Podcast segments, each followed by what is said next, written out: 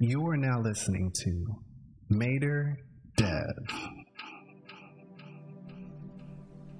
I don't think South Minneapolis will ever be the same.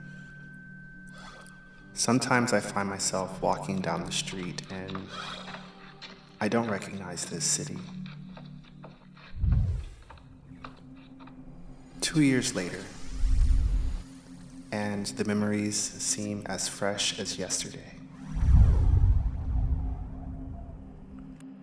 Thousands of people flying into the city to stand in solidarity for the wrongful death of George Floyd. That name still brings tears to my eyes. My skin. My skin tingles with goosebumps. Trying to recall the memories of all that happened feels like trying to fish an image out of a dense fog. I can barely remember. I can barely, I can barely, I can barely remember. I can, I can, I can barely, I can, I can, I can, I can,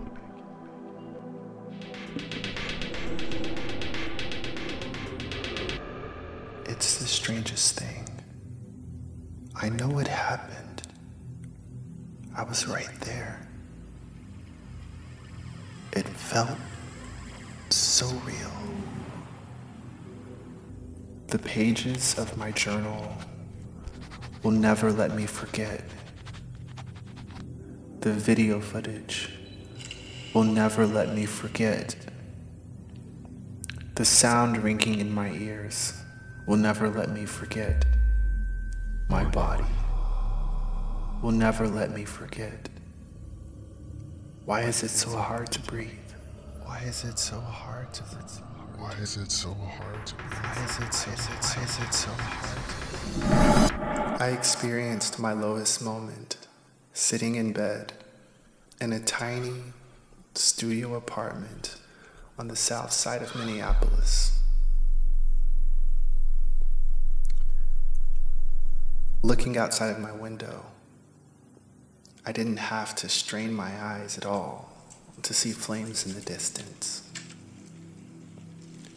I didn't have to lean close to the screen to hear the shouts of protesters defending themselves from the police. I didn't have to look up to know that there were helicopters flying around and surveilling the city. I held my face, and the tears flowed down my cheeks like warm streams of sadness.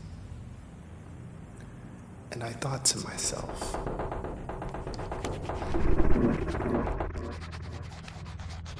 Am I going crazy? This can't be real. I am losing my mind.